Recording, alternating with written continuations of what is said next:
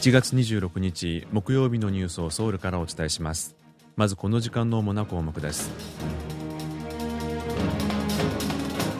去年第4四半期の韓国の GDP 国内総生産は2年半ぶりのマイナスとなりました。ヒョンデ自動車は去年営業利益が過去最高となりました。公共料金の値上げや寒波の影響で光熱費が高騰する中政府は低所得者層向けの支援の拡大を決めました。今日はこうしたニュースを中心にお伝えします。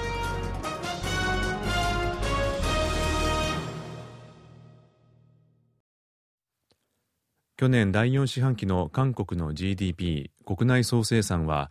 実質の伸び率がマイナス0.4%となり2年半ぶりのマイナスとなりました。韓国銀行によりますと去年第4四半期の実質 GDP は前の四半期に比べて0.4%下落しました。2020年第2四半期に3.0%減少して以降最も低い成長率です。輸出が半導体や化学製品を中心に5.8%減り民間消費も家電や衣類などの物品や飲食宿泊娯楽などのサービスが落ち込み0.4%減少しました。民間部門の成長貢献度はマイナス1.1ポイントで景気後退期に一時的に買い控えをしていた消費者の購買意欲が景気回復期に一気に回復するペントアップ需要はなくなったものとみられます。去年の年間 GDP の伸び率は2.6%でこちらもコロナ禍が始まった2020年以降最も低い水準となりました。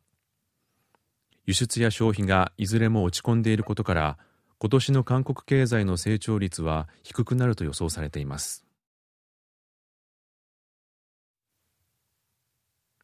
グローバル経済が低迷する中ヒョンデ自動車は去年営業利益が初めて9兆ウォンを突破し過去最高を更新しました。ヒョンデ自動車は26日去年の連結決算を発表しました。それによりますと売上は前の年に比べて21.2%増え142兆5275億ウォンで営業利益は47.0%増加した9兆8198億ウォンでした。また純利益は前の年より40.2%増えた7兆9836億ウォンで販売台数は394万2925台でした。ヒョンデ自動車の関係者は半導体供給の滞りが改善されたことで生産が増えている一方で主な市場の在庫水準は依然として低いため待機需要は堅調な状態が続くだろうとしながらも地政学的リスクや金利上昇など経営上の不確実性によって需要が減少する可能性もあると話しています。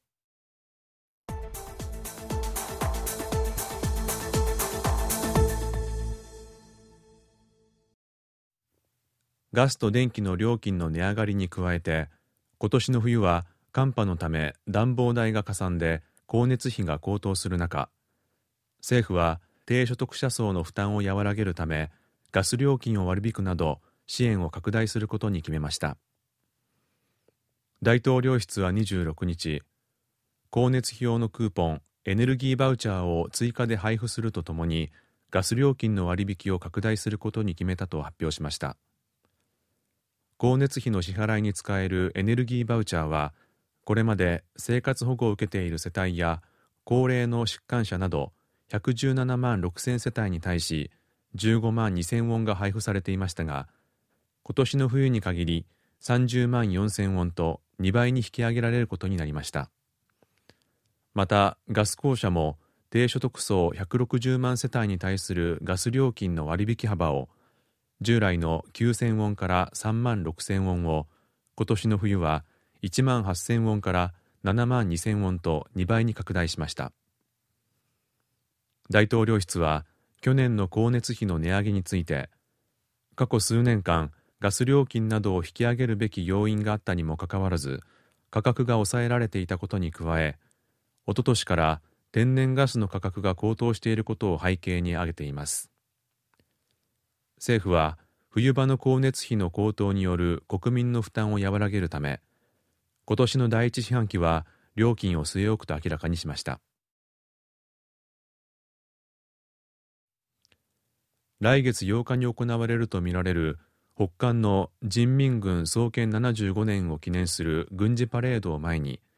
平壌で新型コロナウイルスの感染が拡大している可能性が指摘されています。北韓の朝鮮労働党機関紙労働新聞は26日非常貿易事業を国家事業の最優先事項とし万全を期すべきだとして感染症の発生や感染拡大を防ぐため政府の対策が強化されていると報じました。北韓は去年4月末に朝鮮人民革命軍創建90年を記念する軍事パレードを行いその翌月の5月に新型コロナの発生を公式に認めました。軍事パレードで集団感染が発生し新型コロナが全国に拡散したものとみられています。その後8月に北韓は新型コロナの収束を宣言しましたがその後も感染対策を強調し続けています。一方アメリカの政府系メディア自由アジア放送は26日北韓内部の消息筋を引用して平壌で新型コロナの感染者が発生したため31日まで平壌が封鎖されたと報じました。ユニセフが今月初め北韓に人道支援物資を送っていたことが分かりました。アメリカの政府系メディア自由アジア放送は26日医薬品などの人道支援物資が回路を通じて今月初めに北韓に搬入されたと報じました。それによりますとユニセフが送った医薬品や治療用ミルク栄養剤などが積まれたコンテナ16個は北韓西部のナムポ港に到着した後平壌にある保健省中央医療倉庫に移送され今後必要なところに配られるということです。ユニセフは去年11月末にも子どもや妊婦用のワクチンや衛生用品などを陸路で北韓に届けています。北韓は2020年1月から国境を封鎖していてユニセフは現地の外国人職員を撤収させています。ユニセフによりますと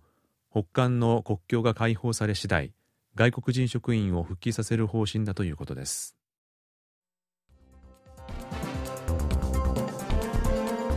こちらは韓国ソウルからお送りしているラジオ国際放送 KBS ワールドラジオです。